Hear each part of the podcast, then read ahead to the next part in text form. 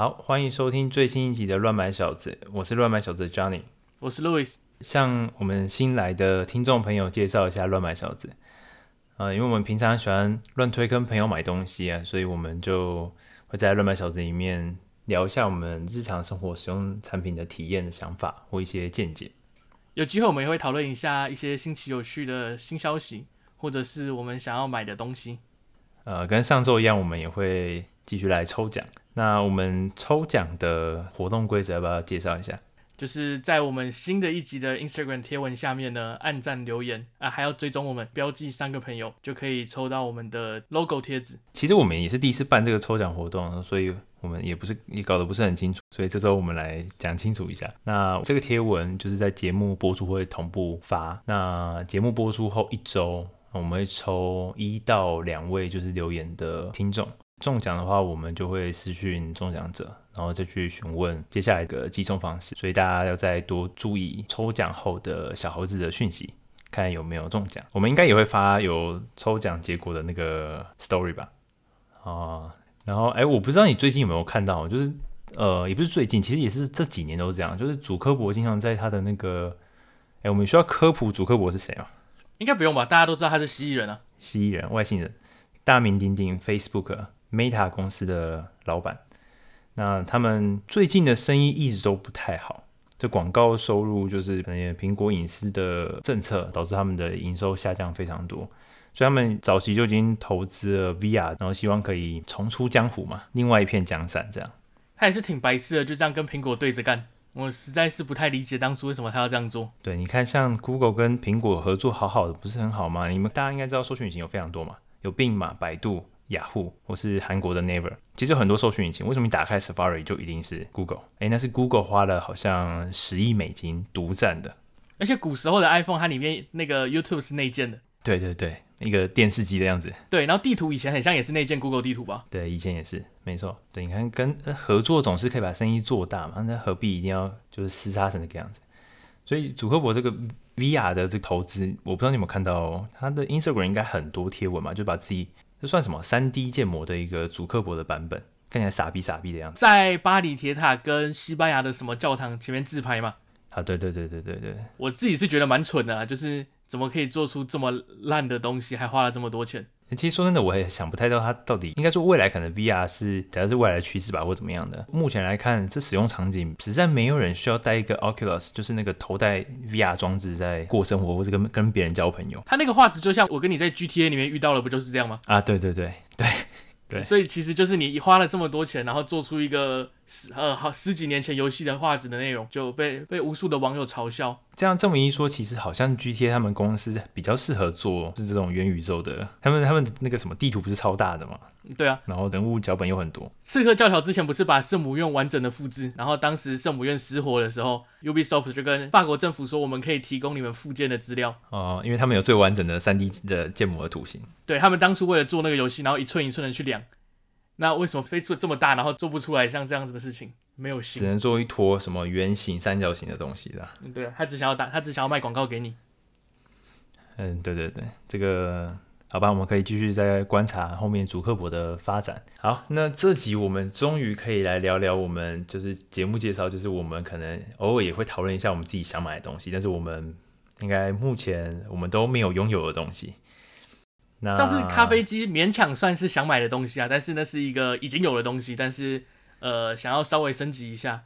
这次这个呢，也是也算有啊，因为我以前也有过。嗯，比较不太一样，对，但是对了，算某种程度上也算有点像咖啡机那一集那样子。那在在这之前呢，我觉得或多或少大家都会去做记录生活的事情，比方说拍一个现实动态啊，或是用手机录个影，或是拍个照之类的，就是很简单的做记录生活。或是你旅游的时候，然后你可能就会去拍照或是录影，可能不至于会去剪辑啦。不过应该或多或少大家都有这个经验。我自己是，我们是一五年去美国嘛，很久以前的应该是吧，我也忘记了。一五年还是一四年的时候，我们去美国玩，然后那时候我们去优胜美地，然后美国的国家公园是很容易没有网络的嘛，对吧？就是什么讯号都没有，就完全没有讯号。对，像像野人那样。然后那时候我们呃从 Booking.com 上面去订了一栋民宿嘛，还是什么？他的他的那个描述上是写小木屋啊，小木屋对，小木屋。然后那时候我们就是从算市区，然后有网络的情况下，我们就先导航，那我们就开车过去，开到一半就发现你手机上面写 No Service，没有服务，哎，等于是你没法打电话，也没法使用网络。那我们就到了那个小木屋的，那时候是晚上，天很黑。呃，然后我们那时候的就是在门口发现，哎，门口是密码锁。如果你在台湾，就是去邮件看一下，或者从 Booking.com App 里面去看一下，你可能房东提供给你的密码是什么。但问题是那时候根本没有网络啊，啊，不好险。那时候阿乔有截图，那对啊，不然我们就困在门口了，等着被熊抓走。我们在车上，然后看着那个小木屋，我记得那时候那个好像不是很便宜的。进去之后，我觉得哇，这个房子也太大了，大概可以睡十个人或十几个人，然后我们就三个人在里面。然后我就决定拿手机，然后就是就是开始录影，然后我就开始一个一个介绍说，哦、呃，这边是电视，然后这边有那个 Xbox，然后这边有第一个房间，然后这房间有几张床，然后第二个房间、第三个房间、第四个房间，然后我就这样一路这样拍，然后拍的很烂，就是这边晃来晃去，然后就只是想要拍一下这房子有多大，然后外面还有那个好像 barbecue 的一个一个一个台子吧，还是什么的，对，一个小露台之类的，对。然后那时候录完以后，我觉得那也是很，反正就很破烂影片，不像那种啊，你可能就是还要瞄，就是对焦、定位、取景什么的都没有，我就是随手这样拍。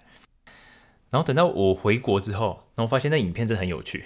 我每次看都觉得那个影片很有趣，就是比起其他照片什么的，觉得更真实又更生动，好像我又把我重新再带回那个小木屋的感觉。那所以之后我就觉得，你用影片去记录你的生活或者记录你的旅游过程是一个很棒的选择。那只是过去我可能都觉得影片很麻烦，然后拍的好看什么的。我觉得如果以回忆的角度来讲，我觉得影片是不错记录生活跟旅游的方法。对以前来说，那个档案很大，还会存不下。现在基本上也没什么这个问题。对，所以呢，我们这集呢就来聊聊摄影的工具。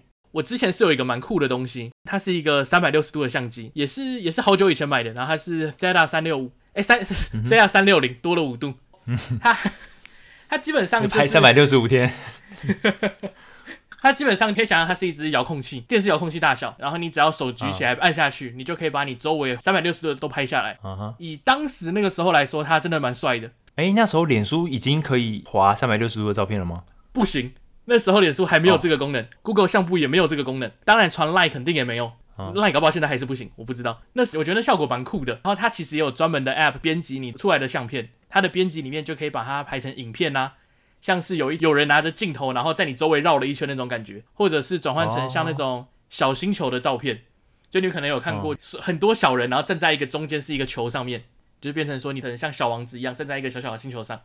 哦哦哦，然后你的头最大这样？对，你的头最大，就是一个会是一个蛮有趣的效果。那时候我还蛮喜欢的，但是其实缺点也很明显，就买东西就是要跟人家炫耀，但是没得分享，这这件事情蛮痛苦的。再来是画质其实没有很好，可能是当时技术的问题，或者是我钱不够多。那个照片其实你仔细看下去会有很明显的颗粒感，你不放大的话其实没有什么问题，但是如果你一放大就会很明显的看到。再来是它没有荧幕，啊，你不不知道拍了什么呢？对，其实古时候拍，古时候用傻瓜相机拍的时候，不是你不能看吗？啊，对。对于现在来说，就是你不能预览你刚刚拍的怎么样，我眼睛有没有闭啊什么的。就很痛苦，这那当时很麻烦的一件事，所以后来用了一阵子之后就没有再继续用了。它当时也是可以录影的，但是录影功能其实也非常的鸡肋，因为它电电力根本撑不到那么久。嗯，不过整体而言是蛮喜欢这个东西的，很很新鲜，很有趣。那即我觉得即使到现在都还是蛮新鲜的一个东西，因为冬天又快到了，又可以去滑雪了嘛。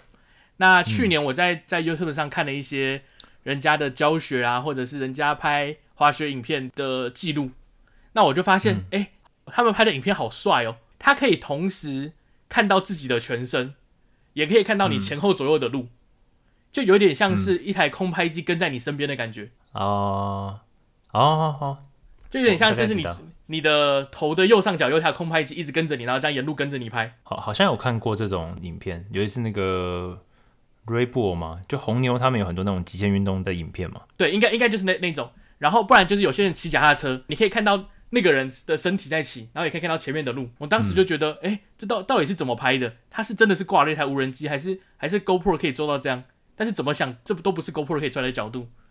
后来经过了一些查之后呢，嗯、我就发现，哦，这是他们他们用的东西，叫做一个叫做 Insta 三六零。我知道这东西听起来非常像拍立得，但是它不是拍立得。哎，对啊，为什么我会觉得它是像拍立得啊？我也不知道为什么，还是它真的是以前做拍立得了，我也不知道。呃，Insta 三六零做了很多消费级运动相机的一些产品，那基本上就是目前 GoPro 主要其中几个竞争者啦，在运动相机的这个领域来说。像刚刚说，它 GoPro 它是运动相机嘛，它其实它不只是运动相机，它还可以是三百六十度版本的运动相机，就像是我刚刚说的那个滑雪的影片，或者是说骑脚踏车的那种，很像是空拍机拍出来的那种效果，其实都是他们的三百六十度相机拍下来的，这又燃起我的兴趣啦。看来这东西已经进步到这个程度了，那我就蛮想再来买买看的。所以你刚刚讲的就是，它其实是用一台 Insta 三六零比如说绑把它绑在头上。然后他在录影的过程，仿佛可以去自己再去重新组合，看是从哪一个视角，然后往外拍的那种感觉，再后制成影片。对，它还有一个厉害的地方是，它可以自动帮你调视角，它可以根据你拍到的那个像是招牌啊，或者是一些字，知道说哦，你现在这是斜斜的，它自动帮你调正。哦，哦，这么厉害啊！我是诶看了一下以后觉得不得了了，这必须要做一集 podcast 来录。嗯，真的不。真真的不得了，很尽责，很尽责。我我觉得这种这东西很酷的地方是它，因为我不知道你最近看过个影片，就是有那种敞篷车，然后它的尾巴呃粘一根自拍棒，自拍棒上面就挂了个三六零的相机，它就仿佛有一个。空拍机在你后面一直跟着你拍的感觉，偶尔又可以切换一下侧面，就是从驾驶座然后往左边看的那个画面，或者往右边看的画面，或往后面看的画面，然后可以三百六十度就是不断的切换这样子。我那时候觉得很酷，而且我会觉得是空拍机，是因为我看不到自拍棒。看不到自拍棒这件事情，它其实很久以前我的那一台，它做的比较粗糙，它是直接你的正下方就会直接消失。嗯，所以如果当你手拿着的话，那就会出现一些很恶心的画面。就是你的手会有一半不见，然后一半出现这样。然后现在 Insta 三六零它做的是，它有卖一支它专门的自拍棒。嗯、那如果你把这支自拍棒装装在他们的产品上的话，这自拍棒就会消失，就会这也是一个很厉害的地方。然后你就可以拍出真的是很像空拍机的效果。它单纯靠算力的方式，然后让它的自拍棒直接消失，然后就好像有人在后面一直拿着呃相机跟拍你这样的感觉。对，而且是不管你的那个自拍棒拿着什么样的角度，就是你不用直垂直拿着，你就算拿斜的。那怎么样，它都可以帮你消失，而且它的那个一些样片看起来其实还蛮自然的。我觉得像画质啊、收音啊什么的，其实不管是 GoPro 或是 Insta 三六零，其实都已经算很算蛮专业的了。但是特别需要讲的是，呃，Insta 三六零的 One RS 它有一个模组是徕卡镜头嘛，嗯，它提供了一英寸的感光元件，然后这个是比较罕见的部分，因为目前就是运动相机来说是最大的感光元件。感光元件是什么呢？这可能你知道感光元件是什么吗？我知道它越大，晚上效果越好。哦，对，大概是这样子。那那基本上就是感光元件是现代电子版的底片。那以前我们相机不是要换底片嘛？嗯，它就是把光然后印到底片上面。目前就是一个改成就是电子装置，就是一个 CMOS 的感光元件，然后它把光线跟一些影像的资讯印在这个感光元件上面。然后他再把这些光的资讯转成电子的讯号，基本上这个东西如果越大，那它进光量啊，或者它的收集到资讯，基本上就会越多。所以大部分人会讲说，哦，呃，什么全片幅相机，或是什么呃残幅相机，那意思就是在讲说那个感光元件到底是有多大。那这也是后来就是，我记不记得你早期好像 iPhone 五还是什么时候，就是大家都在讲说现在手机的画素是多少，然后苹果有一阵子就是。直接把话术卡在八百万话术，好像两三年的样子，他始终不去升级。然后原因就是其中一个原因，就是因为他去动了光圈还有感光元件上的升级。对于懂摄影的人来说，哎，那才是实打实的主要的升级。但是不懂的人来说，就是他觉得哦，那就是。好像像素越高啊，然后你买到的东西就越好，对不对？实际上不是这样。目前三六零就是 Insta 三六零，呃，其中一个模组那是有徠卡镜头的，那有提供一英寸，呃，算是相当大的感光元件。如果以运动相机来说，那所以相对的你在晚上夜景上来说，嗯、噪点啊，或是说一些呃，可能在露营产生出来的一些果冻的状况，都会得到很大的改善。你要你要介绍一下它的模组是什么吗？One RS 这一次的模组最主要有三颗镜头。基本上我会提到模组，是因为因为相相比，比如说像大疆，哎，大疆你知道吗？那个 DJI 做做空拍机的，对，空拍机的那个 DJI，它也有出他们自己的那个运动相机。那 GoPro 也有，基本上大部分的相机都是一体成型，它就包含了呃电池模组，然后荧幕，然后镜头、感光元件这些全部都是 all in one 在一台机器里面。那 Insta360 它做成模组，所以它电池是一个模组，荧幕的部分也是一个模组，然后它的镜头也是一个模组。对，那它就是可以重新组合出你想要的样子。所以你可能比如说这个电池，也许你觉得不够啊，那你可能再换其他的模组上去。可能有其他要收音啊，或者要其他的一些套件，那你可以再重新组成你要你需要的模组，或者是说以后那个以后相机本体升级了，你就只要把它那个主机的那一块模组换一颗就好了。啊，对对对对对对对，哎，这样好像比较省钱啊。那不然镜头打破了，可以换一个镜头。那 那那，在这部分最主要的还是在镜头上的升级嘛。那这次模组的部分有提供三个。呃，主要的镜头好像是呃四 K 的镜头，然后三六零全景的镜头，还有一英寸徕卡镜头，应该是这三个吧？对，这三个。那这三个镜头就是三六零，就我们刚刚讲的嘛，刚刚讲到提到的这些效果哦，甚至后置上也有一些很不错的一些玩法。那大家可以去可能官网上面看一下，比如说我比较想讲的是那个，它叫做什么？子弹子弹时间吗？还叫什么？好像是就是。人不会动，然后旁边一直跑那个吗？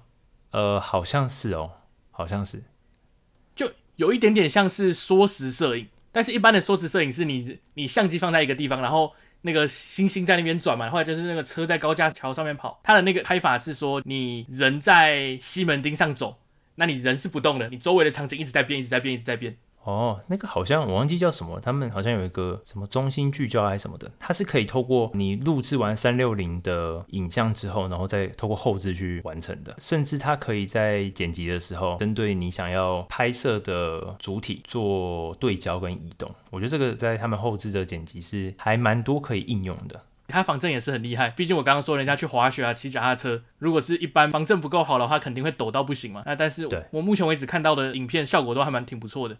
我觉得防防抖的部分可以特别提一下，就是防抖上其实有很多技术，有可能有一般的电子防抖，还有光学防抖，那还有我觉得是未来新的电子防抖。那一般讲的光学防抖，可能就是会有相机啊，或是就单眼相机那一类的。那里面它就会内置陀螺仪，然后去感应你目前相机在坐标上移动的位置，然后跟它的那个晃动程度，然后再应该是它的感光元件或什么之类的去做防抖。那是一般讲的光学防抖。以前手机还没有的时候，就谁先出，好像就说那一家相机就是做的比较好那样。这部分在 Insta360 的 One S 里面好像是做到了六轴防抖，这是比较罕见的东西。那我觉得接下来未来的电子防抖应该会随着 AI 的算法，应该可以做更大的提升，应该不会只有只有现在这个程度。不过以运动相机来讲，我觉得防抖技术可以做到这么好，已经算超乎我想象了。不过另一方面是，我也从来没有看过，没有研究过运动相机，所以这么惊讶，可能也是单纯是无知吧。你刚说的六轴防抖是那个什么三轴稳定器，然后变成六轴的意思吗？差不多吧。啊，三轴稳定器就是那个像鸡的头一样的东西。呃，对对对对对。但我觉得，呃，那个叫做对，叫稳定器，诶、欸，叫稳定器吗？然后好像我们叫稳定器。然后稳定器大于运动相机，大于单眼的防抖。我觉得目前我看到的一些样片的感觉是这样子。然后还有一个是它的那个，刚刚说它主机的部分，它主机部分是包含荧幕的，然后它的荧幕是触控荧幕。因为可能在其他，可能在运动相机都是这样吧。不过据我所，据我认识的相机的那个 UI 都做得蛮差的，就是用起来都很痛苦。那有触控的话，应该会蛮不错的。对，Go GoPro 其实也是，而且 GoPro 有做到呃前后都有都有荧幕。比如说，如果你在自拍的时候，你看得到自己的画面。那 Insta360 因为刚刚说的是模组嘛，所以如果想看到自己的画面，就是你把它。反过来装，你就看到看得到自己了。没有这种东西吗？欸、好像是这样子啊。你刚说的是真的，它可以反过来装。对啊，好像可以啊，你反过来装就可以了，只是另外一面就没东西这样。哎、欸，这有点帅。对啊，这个模组的好处。然后我是说，我想买他们的那个三百六十度相机嘛。我目前是考虑了刚刚说的那个模组的版本，跟它的另外一个型号，它是叫 One X Two，基本上就是另外一只遥控器。对，就是另外一只遥控器。然后它，但是它有荧幕。然后荧幕也是触控荧幕的，所以就可以弥补说我刚刚说就是看不到自己拍了什么的问题。然后他们两只都是可以下水的，我觉得如果有什么机会潜水的时候拍，但是我还没有去做过，应该会蛮酷的。就你看看四处都是鱼之类的。麦西，你有滑雪吗？对啊，滑雪雪里面这样，那全部都白的是拍屁啊！我刚好提到一个问题是那个传输影片的问题，就是因为以前要传你拍的照片的话，必须要连很麻烦，连蓝牙，然后连 WiFi 什么有的没的，我忘记有没有记忆卡了。应该是没有记忆卡，反正当时就很麻烦。Insta 三六零的话，它是有做一个底座，就基本上是你可以接线的，感觉比较笨。不过我觉得在很多时候比较实用，不，你不会在很紧急的时候突然蓝牙连不到啊，或者是 WiFi 连不上之类的。哎、欸，其实这点还蛮重要的。我觉得这点蛮重要的。它好像是它好像是一个配件吧，我记得。对，一个像底座的配件。然后它好像可以直接 iPhone 的话是 Lightning 嘛，嗯 Line 的接口，然后你这样去之后就可以直接把你的影片传上传到你手机里面去做剪辑。哎，我觉得这个蛮符合使用场景的，因为大部分人就是会去，就你刚刚说的嘛，可能去炫耀，或者说你可能去分享你自己的影片，然后你可能透过 Instagram 或者透过我不知道其他的社群网站，然后去发出你的影片。那基本上你都是用手机发，你谁会用电脑去登 Instagram？虽然网页版有办法登，有办法发文嘛，这我不太确定。它总之它有网网页版，但是基本上不会人这样做嘛。加上也不是每个人都会在。用电脑然后去剪辑，然后再能放到 YouTube 还是放到什么东西，还是放到 IG 之类的，基本上都是你可能手机剪一剪，调一调，啊你就直接丢了。所以这个还蛮符合使用场景的，而且你用 Lightning 的传输速度应该我不确定，但是应该不会比蓝牙或 WiFi 慢吧？应该是不会慢，但是我觉得稳定这件事情是更重要的啊。对，然后他们这家是不是还有很多其他的产品？有，像我刚刚说有空拍机嘛，还有一些比较专业的东西。哦，对，就是比较是专业级商业的一些应用，看起来像外星科技的东西，它是可以拍 VR 影片啊什么的。啊，对对对对对，拍 VR。你知道三百六十度影片可以用 VR 看吗？我不知道，但你这么一讲，好像蛮合理的。你传一个三百六十度的影片上去 YouTube 之后。它可以帮你转档成可以用 VR 看的形式，这样好像还蛮身临其境的哦。就是有人在帮我滑雪，这样。对，你就你就现场在那边滑，然后人家摔，他就哇好可怕。我然后我觉得它另外一个比较有趣的就是 Insta 三六零 Link，它是一个网络摄影机。虽然好像比较少人在用，这叫 Webcam 嘛，嗯，大部分就是用笔电上面的那个就内建的那个镜头，比较少人用网络摄影机。不过它网络摄影机的功能还蛮多的。是一些是一些意想不到的功能，因为正常来说你会觉得说啊，就一个摄影机是能怎样？对你，你有看到它什么样的功能？你觉得很酷吗？你知道 iPad 它不是可以自动追那个人在哪里？就是它叫 Center Stage 吧？如果你的人稍微左右移动，它会把镜头把你摆到中间。对，那它这个可以做到类似，说不定是更好的一个功能，甚至你在跳舞啊，在干嘛，它都可以抓到你抓的很好。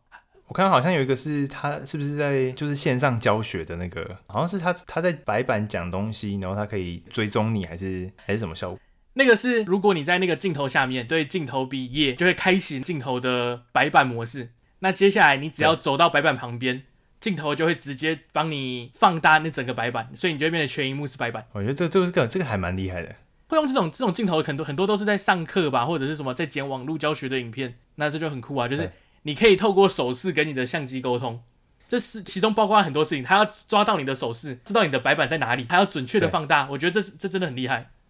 他他好像是会先抓到他目前拍到的空间里面白板在哪边，然后他会把白板框起来之后把它放大。然后但是因为白板不见得对摄影机来讲是平行的，所以他必须要再把白板自动校准它的矩形，好像就是摄影机直直的往白板拍这样子。那还有一个模式是可以拍桌子上的东西的，对，俯拍，从这个荧幕上往桌面拍。这使用场景就像是如果你要直播画画啦，或者是呃你可能要动手解魔术方块，你就在电脑前面这样做，它的那个相机就会自动帮你拍到你手上的画面。算是一些教学吧，或者说有些开箱吗？开箱影片说不定也可以。哦，开箱影片应该也可以，只要你是在桌子面前。